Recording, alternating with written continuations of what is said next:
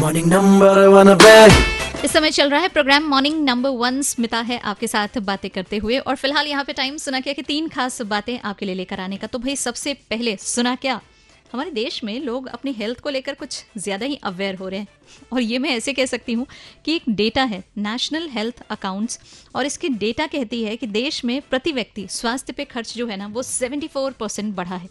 और अगर जीडीपी की बात करूँ तो हेल्थ केयर की हिस्सेदारी भी इसमें काफ़ी ज़्यादा देखने को मिल रही है। अच्छा इसका एक और प्लस पॉइंट आपको बताऊँ क्या है? कि अगर हेल्थ सेक्टर पे ज़्यादा लोग खर्च कर रहे हैं ना दैट मीन्स कि वहाँ पे जॉब अपॉर्चुनिटीज़ वो भी बहुत ज़्यादा आएँगी और लोग ज़्यादा अवेयर भी होंगे, ये काफ़ी अच्छी वाली बात है। तो हेल्थ इज़ वेल्थ वैसे सुबह सवेरे एक्सरसाइज वो भी वेल्थ का काम करती है। सुना क्या कि दूसरी खास बात टी ट्वेंटी वर्ल्ड कप के लिए भारतीय टीम की घोषणा हो चुकी है और सबसे अच्छी बात यह है कि जसप्रीत बुमराह जो है, इनकी वापसी हो रही है। आहा, मैं तो तालियाँ बजाऊँगी भाई।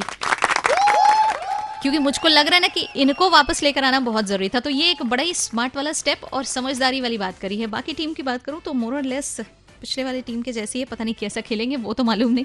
सुना क्या कि तीसरी खास बात तो पिछले 24 घंटे की बात करें तो हमारे शहर में 53.4 mm यानी कि मिलीमीटर बारिश जो है, वो हुई है और अगले दो दिनों तक बारिश के आसार हैं। तो मतलब रेनकोट अम्ब्रेला कैरी करेंगे। और हाँ याद रहे टू व्हीलर राइड करते समय वो ध्यान रखना है, पाँव को अपने ऊपर नहीं रख लेना है। कहीं से भी वाटर लॉगिंग है, वहाँ से निकल रहे हैं तो पाँव ऊपर रख के चला रहे हैं, वो बिल्कुल ना करना। फेसबुक इंस्टाग्राम एंड ट्विटर पर आपको मिल जाऊँगी आरजे स्मिता। हेलो ज़िंदगी, इस नाम से सर्च करके फॉलो कर लेना। That's R J S M I T H E L L O Z I N D A G I Koo app पे मिलूँगी आरजे स्मिता के नाम। स्टेट्यून्ड बजात रहो।